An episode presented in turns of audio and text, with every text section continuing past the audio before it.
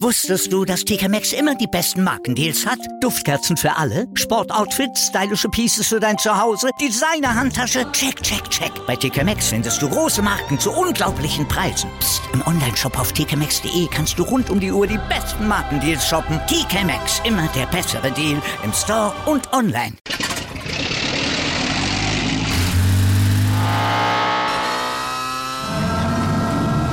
Von 0 auf 100. Aral feiert 100 Jahre mit über 100.000 Gewinnen. Zum Beispiel ein Jahr frei tanken. Jetzt ein Dankeschön, rubbellos zu jedem Einkauf. Alle Infos auf aral.de. Aral, alles super.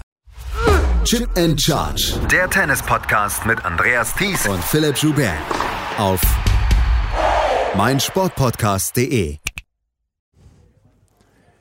Wie bei den Frauen haben sich auch bei den Männern die wohl beiden besten Spieler dieser letzten zwei Wochen durchgesetzt. Stefanos Tsitsipas und Novak Djokovic sind fürs Finale qualifiziert und werden sich am Sonntagabend messen. Australischer Zeit. 10 zu 2 steht die Bilanz im Moment für Novak Djokovic. Ob es dort ein 10 zu 3 oder ein 11 zu 2 geben wird, werden wir am Sonntag erfahren. Wir können ja aber mal drüber sprechen. Herzlich willkommen zu einer neuen Ausgabe von Chip in Charge, dem Tennis Talk, den ihr auf meinen Sportpodcast.de hören könnt, aber auch in jedem Podcatcher und natürlich bei Spotify. Mein Name ist Andreas Thies, heute auch wieder mit dabei. Philipp Schubert. Hallo Philipp. Hallo Andreas. Ja, Traumfinale eigentlich bei Männern wie bei Frauen, oder? Also die beiden formstärksten SpielerInnen, alle im Finale. Ja, das glaube ich, kann man so feststellen. War jetzt heute auch ein bisschen wie wir erwartet hatten. Recht klare Siege, aber das kommt eben damit, wenn zwei so klare Favoriten sich im Laufe des Turniers herausgeschält haben. Und ja, können, glaube ich, bei, bei Tsitsipas heute sagen, die, die Nerven waren nicht immer da, aber die Form, sie bleibt sehr gut. Stefanos Tsitsipas und Karen Khachanov trafen sich heute zu ihrem Duell heute Nachmittag. Es ist ja erst seit ein paar Jahren so, dass wir ähm, die Herrenhalbfinals an einem Tag haben und die Frauenhalbfinals an einem Tag. Natürlich mussten die Herren ein bisschen früher anfangen, weil Best of Five. Und sie trafen sich heute Nachmittag und äh, es war eine sehr, sehr, sehr enge Geschichte, die wir dort gesehen haben. 7 zu 6, 6 zu 4, 6 zu 7, 6 zu 3 heißt es am Ende für Stefanos Tsitsipas. Er hätte es in drei Sätzen durchziehen können. Er hatte schon zwei Matchbälle im dritten Satz. Aber Karen Khatschanov kam dann nochmal zurück und konnte aus diesem Match ein spannendes Match machen. Und wir haben am Ende, glaube ich, drei Stunden 21 gute Unterhaltung gehabt. Ähm, Tsitsipas hat sich durchgesetzt und äh, ich kann mal ein bisschen aus dem Nähkästchen plaudern. Die äh, griechische Kollegin, mit der habe ich heute Morgen geschrieben, äh, Vicky Georgatou, die hat gesagt, Mensch, Tsitsipas spielt gar nicht so gut. Wie hast du es gesehen heute Morgen? Ja, wir haben ihn schon besser gesehen in dem Turnier. Da würde ich zustimmen. Was halt auffiel, waren die wackeligen Momente. Und sie bleiben halt, weil sie eigentlich in jedem Satz ja kamen. Hat auf den ersten Satz serviert, hat es abgegeben. Im zweiten waren ein paar enge Spiele dabei, der ging relativ klar an ihn. Den dritten hat aufs Match serviert, hat es wieder abgegeben und da waren, da waren dann durchaus ein paar wackelige Sachen drin. Im Tiebreak hat er dann wieder Matchbälle gehabt oder hat er dann zum ersten Mal Matchbälle gehabt, hat den wieder weggegeben und im vierten, da ist er dann stabil geblieben. Aber man hat gesehen, welche Bedeutung dieses Match hatte. Denn so gut Tsitsipas in den letzten Jahren noch war, hat eben bisher nur ein Grand Slam Finale gehabt und er war hier der klare Favorit, da müssen wir nicht drum rumreden. Und ich glaube, man hat es ihm nervlich angemerkt. Deswegen war er nicht so befreit, wie wir es auch schon gesehen haben. Heute war es ja auch nicht so, dass er einen Haufen an Breakbällen abwehren konnte, sondern heute hat er eigentlich recht schnell, wenn es die Chance für Ratschanov gab, das dann auch hergegeben. Und von daher wirkte es natürlich nicht ganz so, ganz so beeindruckend wie in den letzten Runden. Nur wenn man sich das Spiel an sich anguckt, dann sind eigentlich immer noch alle Elemente da, die da sein müssen. Ich habe heute besonders auf eine Statistik geachtet und besonders eine Sache ist mir in diesem Match aufgefallen. Die Returns von Stefanos Tsitsipas. Am Ende hat er 71 Prozent der Aufschläge, der Aufschläge von Karen Ratschanow ins Ziel gebracht. Und er hat ähm, 34 Prozent der Punkte nach dem ersten Aufschlag von ähm, Ratschanow gemacht und 42 Prozent nach dem zweiten Aufschlag. Das sind beides sehr gute Statistiken. Und was mich wirklich beeindruckt hat, ist, dass er immer den Ball ins Spiel bekommen hat. Jemand wie Karen Ratschanow lebt dann ja auch über den Aufschlag, über seine sehr gute Rückhand. Aber er braucht den Aufschlag für einige freie Punkte. Die hat er heute fast gar nicht bekommen in diesem Match. Und das fand ich heute das Beeindruckendste an Tsitsipas. Das ist ja vielleicht ein Spiegel für das ganze Matchup. Also Ratschanow, wir hatten in der letzten Runde drüber gesprochen, gegen Korda Da konnte Korda den Zahn ziehen, weil er so stabil war, weil er so viele Bälle selber reinbekommen hat, vom Return her über die Grundschläge und Korda da dann doch Nerven gezeigt hat. Das ist gegen Tsitsipas nicht der Fall. A hat Tsitsipas eben die Möglichkeit, schneller noch zu attackieren als viele andere Spieler. Für mich so die Statistik, die raussticht. Beim dritten Schlag stehen für Ratschan sechs Winner, für Tsitsipas sind es 15. Also Tsitsipas kann halt ganz schnell Dynamik aufbauen. Und dazu kommt dann eben eine gute Return-Performance. Jetzt ist halt die große Frage, kann er die im Finale abrufen? Denn da wird sie entscheidend werden. Wir sprechen gleich noch über Novak Djokovic, aber der hat heute zwischendrin sehr gut aufgeschlagen. Wahrscheinlich besser als Ratschanov aufgeschlagen. Also da können wir gespannt sein. Unter dem größten Druck hält dann der Return auch stand, hält dann vor allem der Rückhand-Return stand. Aber generell war es einfach so, dass Ratschanov heute, glaube ich, sein sein bevorzugtes Matchup hätte verlassen müssen. Er hätte viel offensiver spielen müssen, aber das nicht in ihm angelegt. Und Tsitsipas konnte das machen, was er wollte. Und wenn man das machen kann, was man will, dann hat man natürlich auch die Möglichkeit, noch zu probieren obendrauf. Und das ist dann zum Beispiel beim Return mehr zu probieren oder auch mal mit der Rückhand mehr zu probieren, weil an sich das Matchup ihm eben so gut liegt. Ratschanow, du hast es gesagt, er ist vielleicht nicht in ihm angelegt, es ist vielleicht nicht in seiner Natur, wirklich sehr offensiv zu werden. Er war heute dann weiterhin, hat sein Spiel durchgezogen. Das ist ja in den letzten Monaten, das müssen wir ja dann auch sagen, sehr viel stabiler geworden ist, sehr viel besser dann auch geworden ist. Er hat variabler anlegen können in seiner, in seiner Range, sage ich mal. Er ist jetzt nicht so der variabelste wie früher Roger Federer, das will ich gar nicht sagen, aber er ist variabler geworden in den letzten Monaten. Und ähm, dass er so ein bisschen mehr angreift, dass er so ein bisschen versucht dann auch, ja vielleicht auch mal so Rhythmus zu brechen, das habe ich dann heute auch nicht gesehen. Und das spielte Tsitsipas dann so ein ganz kleines bisschen rein. Aber du hast es auch gesagt, Tsitsipas hatte natürlich diesen Druck, drei Halbfinals hier schon gespielt bei den Australian Open und er wollte unbedingt diesen vierten, äh, diesen, diesen Finaleinzug haben. Man hat es hinterher auch gemerkt, er war sehr reserviert im Interview mit, im On-Court-Interview mit ähm, Jim Courier. Und dort hat er dann auch gesagt, ich bin einfach nur heilfroh, dass ich dieses Finale erreicht habe. Und ähm, da stand wahrscheinlich, er stand wahrscheinlich auch eine ganze Menge unter Druck, weil er diese zwei Runden vorher einfach so fantastisches Tennis gespielt hat. Der erste Satz, ähm, der ging in den Tiebreak, das war schon so eine Sache, dass beide jeweils zweimal einen Break kassieren mussten, alle, alle vier auf der gleichen Seite. Da hing, da hing die Sonne über der Rod Laver Arena ganz ungünstig über einer Seite. Den zweiten Satz gewann dann Tsitsipas nach einem Break mit 6 zu 4 und dann im dritten Satz diese Konzentrationslücke, die er dann hatte, bei 6 zu 4 und dann auch vielleicht ein bisschen vorher noch, wo er hätte den Sack zumachen können. Diese Konzentrationslücken, die dürfen ihm am Sonntag nicht passieren, weil dass er da den Satz abgegeben hat, dass er da hat schon auf nochmal so eine, ja, so einen, so einen Rettungsring zugeworfen hat, das darf ihm nicht nochmal passieren. Ist aber natürlich gut möglich, weil eigentlich ist es ihm in fast jedem Match hier passiert. Also wir denken an Sinner, wir denken an Lahetschka, da waren auch Situationen drin, wo er es nicht ganz durchziehen konnte. Er konnte es dann immer ausgleichen durch Surf und durch sein dynamisches Spiel, was ihm eben erlaubt, dann wirklich schnelle Punkte zu machen und auch so sowas vergessen zu machen. Aber wir haben noch nicht die vollkommen konzentrierte Leistung über mehrere Stunden gesehen. Wir sehen einfach, dass das Niveau im Moment so hoch ist, aber wir haben noch nicht gesehen, dass er das Niveau über wirklich mehrere Stunden halten kann. Und da können wir, können wir sehr gespannt sein, wie es am Sonntag ist. Also wir müssen sagen, eben, heute ein gutes, wenn auch kein überragendes Match. Abwehr war teilweise auch sehr gut. Ich meine, den Ballwechsel, den jetzt vielleicht alle gesehen haben, selbst die dieses Match nicht gesehen haben, war dieser, wann war es? 15:30, meine ich, im zweiten Satz, ja. 4-4, Aufschlag Kratschanow, wo der zwei Smashes nicht so schlecht spielt. Tsitsipas bekommt ihn auch zurück und gewinnt am Ende den Punkt. Das kann Tsitsipas natürlich auch. Also die Abwehr, das liegt ihm durchaus. Aber am Ende steht und fällt so ein Match eben bei ihm mit der Dynamik, die er auf dem Platz bekommt. Und hier bin ich dann wirklich mal gespannt.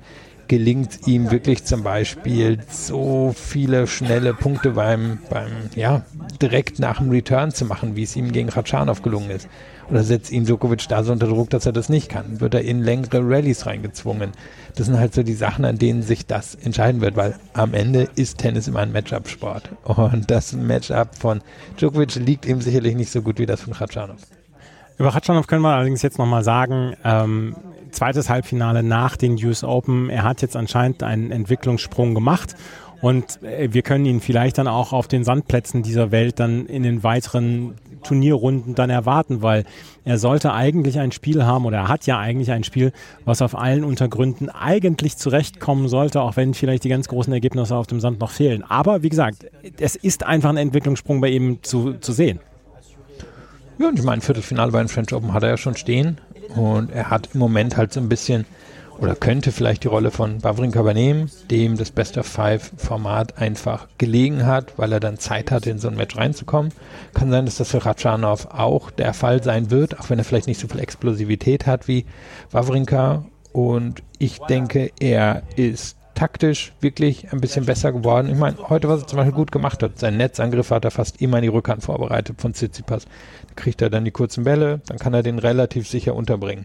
Und das sind so Kleinheiten oder Kleinigkeiten, die dann natürlich am Ende entscheiden. Und ich kann mir vorstellen, dass er immer an einem Typ Tsitsipas scheitern könnte. Ähm, aber im Moment gibt es halt auch nicht so viele Grand Slams, die ihn offensichtlich schlagen können. Also besteht halt auch die Möglichkeit, dass mal einer für ihn abfällt, wenn er halt immer so weit kommt. Das, das muss man erstmal schaffen. Bevor man Grand Slams gewinnen kann, muss man erstmal so ein paar Halbfinals erreichen. Und das ist ja im Moment zumindest bei ihm der Fall. Stefanos Tsitsipas hat das Finale erreicht und er strengt sich an, am Sonntag der erste Spieler zu werden, der Novak Djokovic in einem Halbfinale oder in einem Halbfinale bei den Australian Open besiegt. Neunmal hat Novak Djokovic das Halbfinale erreicht. Neunmal hat er es gewonnen hier. Er versucht es zum zehnten Mal, diesen Titel zu holen. Und er hat heute gegen Tommy Paul am Ende sind es acht Spiele abgegeben. 7-5, 6-1, 6-2. Das ist ein Ergebnis, was wir ja einfach erwartet haben und was wir erwarten mussten. Und ähm, trotzdem war es insgesamt ein faszinierendes Match. Und da möchte ich einmal gerade so ein bisschen aus dem Stadion erzählen, weil ich war heute während der ersten zwei Sätze im Stadion es fing halt an, dass ähm, Novak Djokovic halt sehr früh immer noch sehr gut unterstützt worden ist. Es ist so ein bisschen die Geschichte gestern mit dem Vater von Novak Djokovic dazugekommen, wo, wo Bilder aufgetaucht ist, wo er ein Foto gemacht haben soll mit einem vor einer, vor einer Russland-Fahne mit dem Putin-Konterfei und das ist dann hier sauer aufgestoßen. Der Vater hat dann heute Morgen ein Statement rausgehauen und hat gesagt, äh, ich werde beim Halb Halbfinale nicht dabei sein. Ich bin in Kriegszeiten und ich habe den Krieg durchgemacht und ich wünsche mir nur Frieden ähm, für alle und äh, ist, dann dem ist dann dem Halbfinale ferngeblieben. Das war vielleicht auch so ein ganz kleines bisschen für Novak Djokovic nicht unbedingt hilfreich, weil die Sympathien waren am Anfang in Richtung ähm, Tommy Paul verteilt. Dann äh, kippte das erstmal so ein bisschen, weil sehr viele Djokovic und serbische Fans dort auch im Stadion waren und die haben alles gegeben, um Djokovic dann zu unterstützen. Und da habe ich dann zwischendurch gedacht, hm, na, so 50-50 ist es wohl. Und dann gab es eine Situation, wo Djokovic dann angefangen hat, mit Damien Dumussoir zu diskutieren. Da ging es, glaube ich, darum, wann die äh, Shotclock, wann die, wann die ähm, Surfclock dann angestellt wird. Und da äh, kippte das so ein bisschen. Und dann waren die Zuschauerinnen und Zuschauer alle alle, die nicht serbisch waren, auf der Seite von ähm, Tommy Paul. Und da war es eine sehr faszinierende Stimmung. Der erste Satz, da stand es 5 zu 1 für Novak Djokovic und dann hatte er eine 15-minütige, äh, 15-minütiges komplettes Konzentrationsloch.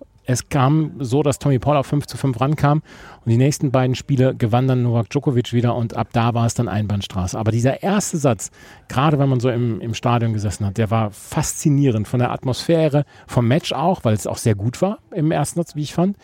Und alles drumherum, das knisterte richtig im Stadion. Ja, kann ich mir vorstellen. Und am Ende steht halt trotzdem wieder ein super klarer Sieg für Djokovic. Ja. Also, wir haben es halt schon x-mal gesehen. Nur diese Siege passieren ja mittlerweile auch etwas anders als früher. Also früher, wenn man hier schön auf die Verteilung der Ballwechsel geguckt hat, konnte man mal als allererstes ganz nach unten gucken. Neun plus Schläge, meist irgendwie bei Djokovic stand da am Ende irgendwie 60, 70, 75 Prozent der Punkte gewonnen. Heute hatte sie gegen Tommy Paul verloren. Wo dominiert Djokovic halt mittlerweile komplett und wie nimmt er so einem Match halt auch am Ende irgendwie die Luft raus? Das ist ja dann auch passiert über die kurzen Schläge. Am Ende, wenn wir hier bei den kurzen Schlägen, also 0 bis 4, wir reden also wirklich von Aufschlag, Return und jeweils im ersten Schlag danach.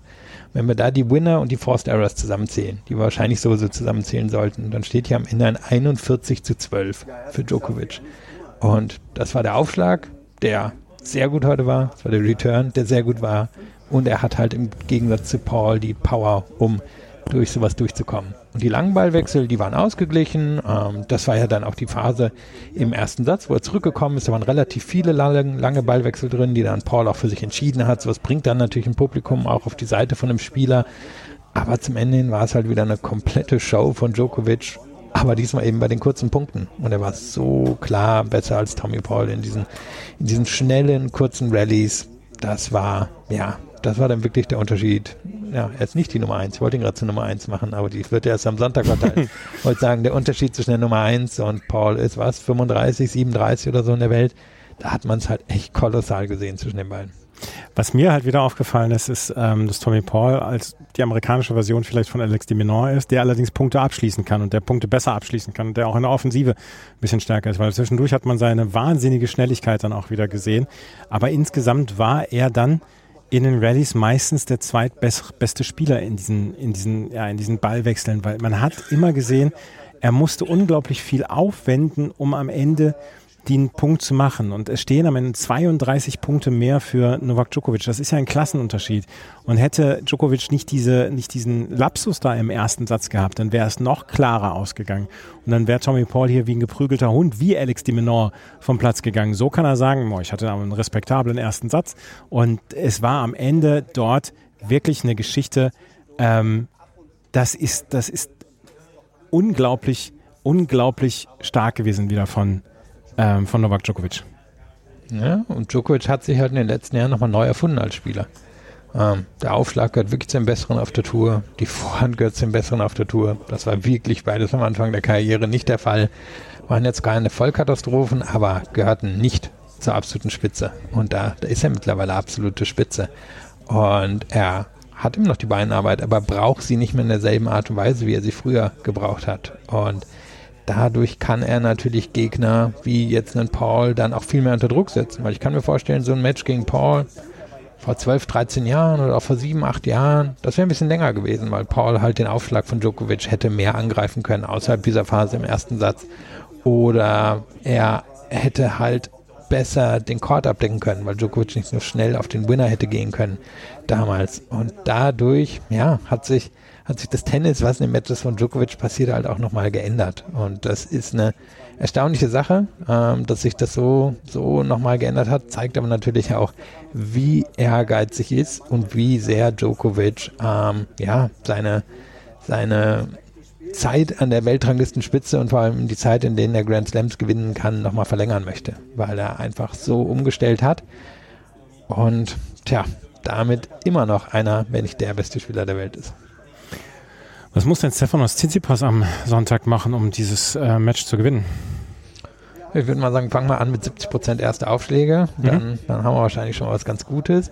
Weil wenn viele Erste kommen, dann traue ich ihm auch zu, dass er ähm, in dem Match drin bleibt, dass er dann eben auch eine hohe Anzahl von Winnern relativ schnell in den Rallyes bekommt, weil Djokovic wird das können. Djokovic wird seine Rückhand testen. Djokovic wird viel in seine Rückhand servieren, da können wir von ausgehen. Und ich kann mir vorstellen, dass wir eben auch zumindest äh, im Vergleich zu früher gar nicht so viel lange Ballwechsel haben werden, sondern dass viel über diese kurzen, schnellen, explosiven Punkte entschieden wird. Und da kann Tsitsipas auf jeden Fall mitgehen gegen Djokovic. Ist halt die Frage, wenn es wirklich eng wird, kann er das dann auch noch? Das hat er hier in einigen Matches bewiesen, wo er so viele Breakbälle abgewehrt hat. Gegen Khatschanov war das nicht der Fall. Könnte er das gegen Djokovic? Sagen wir, es steht aus seiner Sicht 7, 5, 4, 6, 5, 4 und er schlägt dann zum dritten Satz auf, um eine 2-1-Führung zu nehmen. Kriegt das dann durch? Kriegt er dann vier erste Aufschläge rein? Heute gegen Khatschanov der erste Aufschlag in den Fällen kaum gekommen. Und dann war sein äh, zweiter Aufschlag angreifbar. Sind das die Momente, wo er das hinbekommt? Da bin ich mir einfach nicht sicher. Wir wissen, er hat die Fähigkeit, ähm, um Djokovic zu besiegen. Er hat auch damals, also er hat damals 2-1 Bilanz gehabt, seitdem hat er neun verloren, aber die waren alle nicht so klar. Wir erinnern uns an Paris-Bercy im letzten Jahr. Das waren, was war es, ein 7-4 oder so im Tiebreak des dritten Satzes. Enge Geschichte. Das French Open-Finale war auch ganz schön eng für die ersten zweieinhalb Sätze, in denen Tsitsipas der klar bessere Spieler war. Als Tsitsipas kann einfach dadurch, dass er so unwiderstehliche Waffen in seinem Spiel hat, nur kann er es eben, wenn es wirklich drauf ankommt. Und da würde ich immer Djokovic gegen jeden Spieler trauen. Ja klar, na klar. Ich meine, letzten Endes braucht es eine fantastische Leistung von Tsitsipas. Der hat super Leistungen hier gebracht. Er muss vielleicht nochmal ein Level draufgehen und ähm, er hat selber gesagt, ähm, dieses Element von Surf and Volley, das hat zum Beispiel Mark Philippussis ihm dann auch beigebracht und hinzugefügt. Also er ist dann deutlich offensiver und er wird wahrscheinlich dann auch so ein paar Punkte brauchen, wo er einfach mal schnell am Netz abschließen kann, auch wenn Novak Djokovic zu den besten Returnspielern der Welt gehört oder vielleicht der beste Returnspieler der Welt ist. Also da gibt es eine ganze Menge, die er machen muss und vor allen Dingen glaube ich, nicht einen einzigen Rhythmus anbieten, sondern dann wirklich mal variieren. Da, das kann Stefanos Tsitsipas ja. Also äh, variieren kann er. Ähm, er braucht weiterhin seine Vorhand, er braucht weiterhin die Vorhand als, als besten Schlag. Naja, und dann könnte es, könnte es spannend werden. Aber es gibt halt, es gibt meiner Meinung nach in diesem Feld wirklich nur einen einzigen, der Novak Djokovic gefährlich werden kann und der steht ihm am Sonntag gegenüber. Ja, und du hattest die Statistik irgendwann mal rausgeholt. Was waren es? Ähm, wie häufig konnte er die Vorhand 88 Prozent nach der erste Schlag nach dem Aufschlag waren 88 Prozent die Vorhand. Viel Spaß gegen Djokovic. also, ja. weil, ich meine, Djokovic wird es nicht gelingen wie heute gegen Paul. Warte mal, ich hatte es mir da auch rausgesucht, wie viele äh, Returns er da zurückbekommen hat.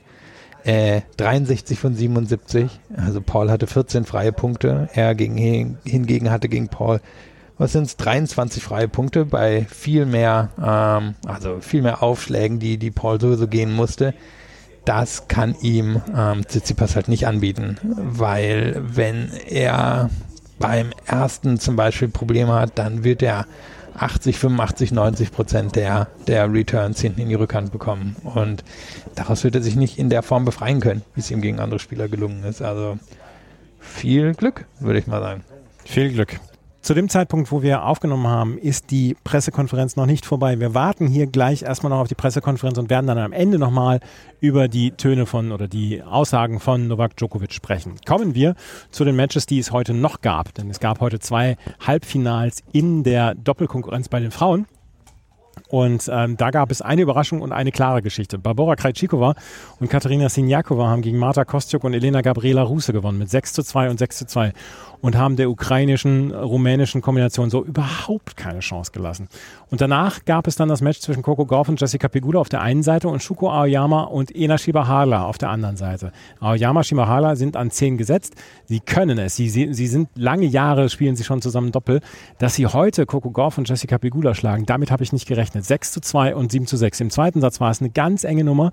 Coco Gauff und Jessica Pegula hatten mehrere Satzbälle, um hier das Ganze in einen dritten Satz zu schicken und konnten sie nicht ver äh, verwandeln und äh, Aoyama und Shibahara haben ihren ersten Matchball dann verwandelt und am Ende steht es 6 zu 2 und 7 zu 6 für die japanische Kombination.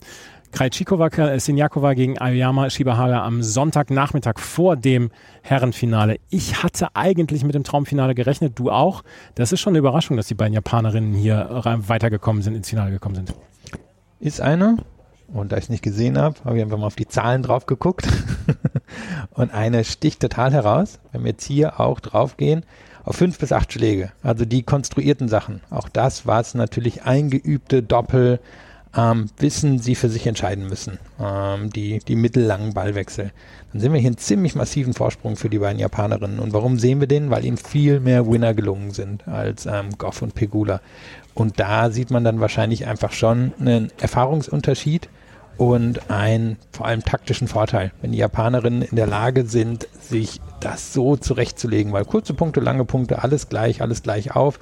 Ähm, da hätte man jetzt vielleicht einen Vorteil für gerade Goff Pegula erwartet, weil Goff so eine gute Aufschlägerin ist, aber dass sie dann doch so klar die nur Zweitbesseren sind in diesen konstruierten Punkten, das spricht dann halt schon für Erfahrung und dafür, dass das bessere Doppel hier gewonnen hat. Aoyama Shibahara also im Finale. Und dann gab es heute noch das Mixed-Finale. Und dort haben wir neue TitelträgerInnen. Luisa Stefani und Rafael Matos haben das Finale nämlich gewonnen gegen Sanya Mirza und Rohan Bopana. 7 zu 6, 6 zu 2. Es war das letzte Grand Slam Turnier von Sanya Mirza. Die wird noch zwei Turniere spielen, in Abu Dhabi und in Dubai jetzt im Februar. Er hat hier heute ihren Grand Slam Rücktritt gegeben, hat eine sehr, sehr nette Ansprache gehalten hinterher, musste auch so ein bisschen Tränen unterdrücken. Das Problem war nur, sie musste ihren Doppelpartner heute durchziehen, ihren Mixed-Partner. Ron Bopana hat im ersten Satz, Hälfte des ersten Satzes und ab Mitte des zweiten Satzes eine sehr schwache Leistung gezeigt. Und Stefani und Matos haben sich immer mehr gesteigert und haben hier gute Leistung gebracht und haben verdient dieses Mixed gewonnen. Ron Bopana war heute leider überhaupt nicht auf dem Platz. Ja, was natürlich wir bei den anderen beiden nicht vergessen dürfen, gerade bei Stefani die hatte ja, vielleicht erinnert sich der eine oder die andere noch, diese tollen Olympischen Spiele, genau. wo sie damals mit äh, auch Laura Pigossi. Pigossi mhm. Genau, völlig überraschend diese Bronzemedaille geholt hatte. Nach 4 zu 9 ja im, im Match-Tiebreak, wo sie zurückgelegen haben. haben sie genau, 10, und dann muss man zwei drei, zwei, drei Wochen hinterher war das Kreuzband weg mhm, ähm, oder genau. durch. Hat es ewig gedauert, bis sie wieder zurückgekommen ist und seitdem auch noch nicht in der Form gewesen wie damals. Man konnte schon fast ein bisschen befürchten, oje, oje, ähm, war das so der eine große Sommer ihrer Karriere? Und jetzt nochmal sowas hinzulegen, ist natürlich eine schöne, schöne Sache für sie. Das ist eine super Geschichte und die beiden hatten wirklich großen Spaß hier heute auf dem Platz. Stefani hat im Moment keine Doppelpartnerin. Sie sieht nach einer sehr kompetenten Doppelspielerin aus. Das äh, muss ich dazu sagen. Das hat sie heute sehr gut gemacht und sie ist top fit. Also was man heute so gesehen hat, die hat die, äh, den Kreuzbandriss nicht ungenutzt gelassen. Das war wirklich sehr, sehr stark zu sehen. Luisa Stefani und Rafael Matos haben zusammen ihren ersten Grand Slam Sieg geholt und Stefani kann jetzt schon auf ihrem Lebenslauf eine Olympiamedaille und einen Grand Slam Sieg angeben. Das ist ja nicht so schlecht. Und ist erst 25. Ja, war eben auch eine College-Spielerin. Also ja. von daher ähm, ist sie jetzt auch erst so richtig in die, in die Tenniswelt durchgestartet in den letzten zwei, drei Jahren. Ja. Das war's mit den Ergebnissen von heute. Heute, wenn wir auf die äh, Spiele von morgen schauen, dann können wir sehen, dass wir morgen erst äh, Juniorinnen und Juniorenfinale äh, erleben werden und dann um 19.30 Uhr äh, australischer Zeit, 9.30 Uhr deutscher Zeit, Elena Rybakina gegen Arina Sabalenka und danach noch das Herren-Doppelfinale Hijikata Kubler gegen Nies Zielinski. Ähm, die Zuschauerinnen und Zuschauer, die sich dann ein Ticket für morgen gekauft haben, haben auf jeden Fall zwei Matches, auf die sie äh, hinfiebern können, weil Hijikata Kubler sind da schon zwei fürs Volk und Rybakina gegen Sabalenka. Was ist dein Tipp für morgen? Was, was, was glaubst du, was es für ein Match wird? Hm. Surf dominiert, aber kann, kann ich mir jetzt einfach nicht helfen. Das würde ich schon erwarten dass das ein entscheidender Faktor sein wird. Ähm, ich weiß nicht, ob Rybakina sich sowas wie gegen Azarenka erlauben kann. Also ein Satz, wo irgendwie nur 45 oder 46 Prozent der ersten Aufschläge reinkommen. Glaube nicht. Denke, dass Sabalenka insgesamt von der Grundlinie natürlich ein bisschen explosiver ist. Ähm, wahrscheinlich auch einen Großteil, nicht ein Großteil, aber schon, schon mehr als die Hälfte der längeren Ballwechsel gewinnen würde. Aber ich weiß nicht, ob es dazu kommen wird. Und daher denke ich, dass Rybakina hier am Ende in drei Sätzen das für sich entscheidet. Ich glaube auch nicht, dass wir da morgen einen äh, Grundlinien-Grind bekommen werden, sondern dass beide sehr auf die Winner gehen. Du hast Rybakina in drei. Ich sage mhm. Sabalenka in drei morgen. Wir werden es erleben. Ja, wahrscheinlich so die Geschichte, die auch die meisten wollen. Ich meine, Sabalenka ist so lange oben an der Spitze dabei. Gibt viele, glaube ich, die sie mögen. Ähm, was ihr halt bisher gefehlt hat, war, war der Grand Slam-Titel, um ihm aufschließen zu können zu einer Gruppe um zum Beispiel Iga Swiatek oder dann vielleicht noch diesen Turnier auch über Kinder. Wir werden es sehen und wir werden morgen natürlich dann auch darüber sprechen. Ähm, jetzt kommen wir noch zu den äh, Statements von Novak Djokovic aus der Pressekonferenz. Ja, die PK war ja mit Spannung erwartet worden, gerade wegen der Vorfälle rund um seinen Vater gestern. Aber wir hören erstmal rein, was er zu seinem nächsten Gegner gesagt hat, beziehungsweise zum Erreichen des Finals.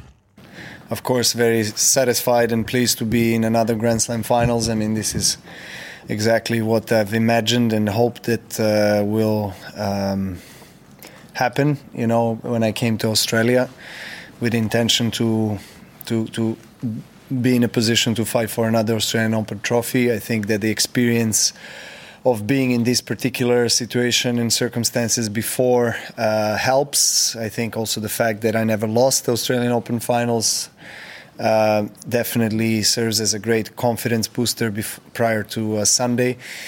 But of course, still the job needs to be done on the court. Um, I'm going to play against uh, Tsitsipas, who is in a great, great shape, great form, has been playing some of his best tennis, um, and I'm sure that he's going to be very motivated to win his first Grand Slam title. I know his game pretty well. He knows my well uh, game well. we played several times on different surfaces. We played in one Grand Slam finals in uh, was on clay though in Roland Garros some years ago. So uh, I, I, know what's uh, what's ahead of me, and, uh, and I'm excited. There's you know, fortunately for me at, uh, at this stage of my career, because of all the achievements, there's always basically every match or every tournament is always something on the line, uh, particularly when the Grand Slams are uh, played. So, um, you know, of course, I'm privileged to be in this position and I'm hoping for the best.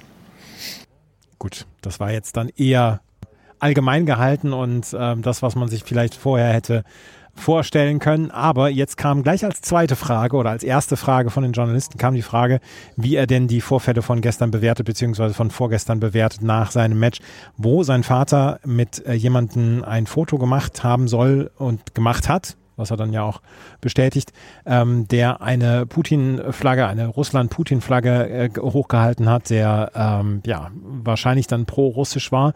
Und das hat er dazu gesagt.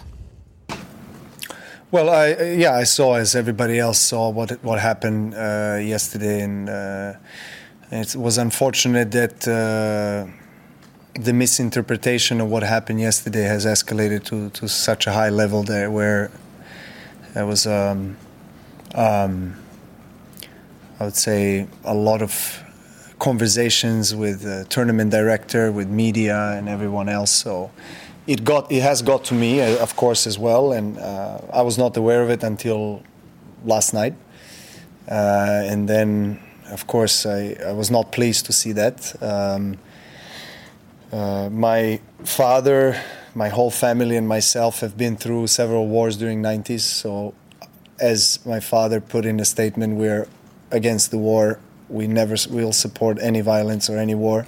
We know how devastating that is for the family, for people in any country that is going through the war. So that's the first thing I want to say. The second thing I want to say is that my father, as he said in a statement, has been going after every single match to meet with my fans at the main square here in Australian Open uh, to thank them for the support, uh, to be with them, uh, pay them respect, and make photos. And uh, the photo that he made, he was passing through. Um, I heard what he said in the in the video. He said "cheers," and unfortunately, some of the media has interpreted that in a, in a really wrong way. So I'm sorry that um, that has escalated so much, but uh, I hope people understand that uh, there was absolutely no intention whatsoever um, to support any kind of uh, war initiatives or anything like that. You know, uh, my father, as I said, was passing through, and there was a lot of Serbian flags around, and that's what he thought. He thought he was making photo with somebody, you know, from Serbia, and that's it. He moved on. Um, of course, that it's not pleasant for me to to go through this uh, with all the things that I had to deal with, you know, uh, last year and this year in Australia. So it's not something that I want or need. And I hope that people will uh, let it be and uh, we can focus on tennis. Ich empfand diese Aussage von Novak Djokovic als sehr überzeugend. Ähm, ich habe die Pressekonferenz dann eben gesehen und empfand das als sehr glaubhaft und wer, wer, bin ich dann, ihm nicht glauben zu wollen, ähm, dass der Vater ähm, nach jedem Spiel dann durch die ähm, durch die Fans gegangen ist und immer wieder mit äh, viele Fotos gehalten hat, äh, gemacht hat und dass es nicht gesehen hat. Und zweitens, dass er dann, ähm, dass die Übersetzung falsch war und dass er wirklich gesagt hat, danke, also Cheers statt ähm, Lang lebe Russland, was äh, einige dort rein interpretiert haben und dass die Übersetzung falsch war. Und ähm, dass er ja dann auch jetzt hofft, dass es dann äh, das gewesen ist und dass er auch hofft, dass sein Vater dann am Sonntag dann auch bei dem Spiel dabei sein kann, bei dem Match dabei sein kann vielleicht ist dann auch ein bisschen sehr viel große Welle gemacht worden. Wir sind alle im Moment so ein bisschen ja angespitzt beziehungsweise sind so ein bisschen sensibler, was das Thema Russland angeht und den Angriffskrieg auf die Ukraine. Aber was man ihm ja auch abnehmen kann, Serbien und ähm, Novak Djokovic, sie sind durch Kriege gegangen und sie wünschen sich Frieden, als nicht nichts mehr auf der Welt als Frieden. Ja, ich meine, wir haben es ja gestern schon mal angeschnitten und ich glaube, ich habe meine Meinung relativ klar gemacht zur ganzen Flaggenthematik ähm, und zum Nationalismus, der halt ein Teil vom Tennis ist. Und wenn man Fahnen zulässt, dann wird man auch zulassen, dass sich Leute auf die Füße getreten fühlen. Es gibt noch sicherlich ganz andere Flaggen bei den Australian Open, die Leuten auf die Füße treten wollen. Wir müssen nicht jeden Konflikt der Welt jetzt durchgehen. Aber ich meine, wir wissen, was in China los ist. Wir wissen auch, dass in Kasachstan zum Beispiel Anfang letzten Jahres äh, sehr blutig eine, ein, ja, ein, es waren eigentlich nur relativ friedliche Demos niedergeschlagen worden sind. Ähm, wir sehen andere Konflikte der Welt. Wir sehen auch, dass andere Kontinente vielleicht anders auf den Russland-Ukraine-Konflikt ähm, schauen werden, als wir es jetzt hier in Europa tun. Ich kann schon sagen, dass es in Afrika anders ist, wo meine Familie herkommt. Und ähm, von daher ist es natürlich ein Blick, der uns jetzt hier sehr beschäftigt, in diesen Teilen der Welt und sicherlich auch in Australien und den USA aber es wird andere Blicke drauf geben. Und es kann sehr gut sein, dass die Familie Djokovic privat dann einen anderen Blick drauf hat. Wir erinnern uns alle an die ganzen Diskussionen letztes Jahr zur Abschiebung und ähm, ich glaube, ich hatte damals auch mal eine Folge vom Balla Balla Balkan Podcast empfohlen, der so ein bisschen das politische Weltbild, was Djokovic in Stücken nach außen gibt, aufgearbeitet hat. Es ist sicherlich relativ rechts für unsere Verständnisse und ähm, für viele von uns sicherlich auch problematisch. Also da, da kann man reinhören, die können es einfach wesentlich besser erklären, als wir es können. Und von daher ist es schon gut möglich, dass sie privat sicherlich einen Blick auf die Sache haben, an dem sich hier viele stören werden. Und trotzdem ist es wahrscheinlich wichtig, dass ähm, nochmal auch von serbischen Journalisten, auch schon vor dieser PK ja aufgearbeitet wurde, dass er anscheinend eben was anderes gesagt hat, als dann in der Presse oder in vielen Pressen weitergetragen wurde. Und man kann ihm, glaube ich, trotzdem zeitgleich abnehmen, dass die Familie und auch Djokovic sich klar gegen Krieg an sich stellen, weil sie im Gegensatz zu vielen von uns schon durch den Krieg durchgegangen sind. Und es ist eine super komplexe Sache, aber wenn man alles bedienen will und für alles offen ist, dann wird man sich eben auch mit allem auseinandersetzen müssen. Und die Einladung hat das Tennis ausgesprochen und von daher wird es immer zu solchen Vorfällen kommen und es werden sich viele daran reiben und ärgern. Aber ich glaube, es ist halt einfach eine Folge dessen, wofür das Tennis steht. Er hat ja aber auch gesagt dann noch in der Pressekonferenz, ähm, die Griechen und die Serben kommen historisch gesehen gut miteinander klar und er erwartet, dass, dass es am Sonntag nur um Sport geht und, und um das Tennis geht und nicht um irgendwelche Konflikte und darauf hoffen wir dann auch alle. Das war's mit der neuen Ausgabe von Chip and Charge, dem Tennis Talk auf meinsportpodcast.de. Wenn euch das gefällt, was wir machen, freuen wir uns wie immer über Bewertungen, Rezensionen auf iTunes und auf Spotify. Folgt uns bei Twitter und bei Instagram jeweils at Chip und Charge. Und ansonsten können wir nur sagen, wir hören uns morgen wieder mit dem neuen Podcast. Und äh, dann sage ich vielen Dank fürs Zuhören. Bis zum nächsten Mal. Auf Wiederhören. Wusstest du, dass TK Maxx immer die besten Markendeals hat? Duftkerzen für alle, Sportoutfits, stylische Pieces für dein Zuhause, Designer-Handtasche, check, check, check. Bei TK Maxx findest du große Marken zu unglaublichen Preisen. Psst. im Onlineshop auf tkmaxx.de kannst du rund um die Uhr die besten Markendeals shoppen. TK Maxx, immer der bessere Deal im Store und online. Wieder live von ihrem Toyota-Partner mit diesem Leasing-Auftakt. Der neue Toyota Jahreshybrid. Ab 179 Euro im Monat. Ohne Anzahlung. Seine Sicherheitsassistenten laufen mit. Und ja, ab ins Netz mit voller Konnektivität. Auch am Start die Toyota Team Deutschland Sondermodelle. Ohne Anzahlung geht's in die nächste Runde. Jetzt los sprinten zu ihrem Toyota-Partner. Chip and Charge. Der Tennis-Podcast mit Andreas Thies und Philipp Joubert. Auf meinsportpodcast.de.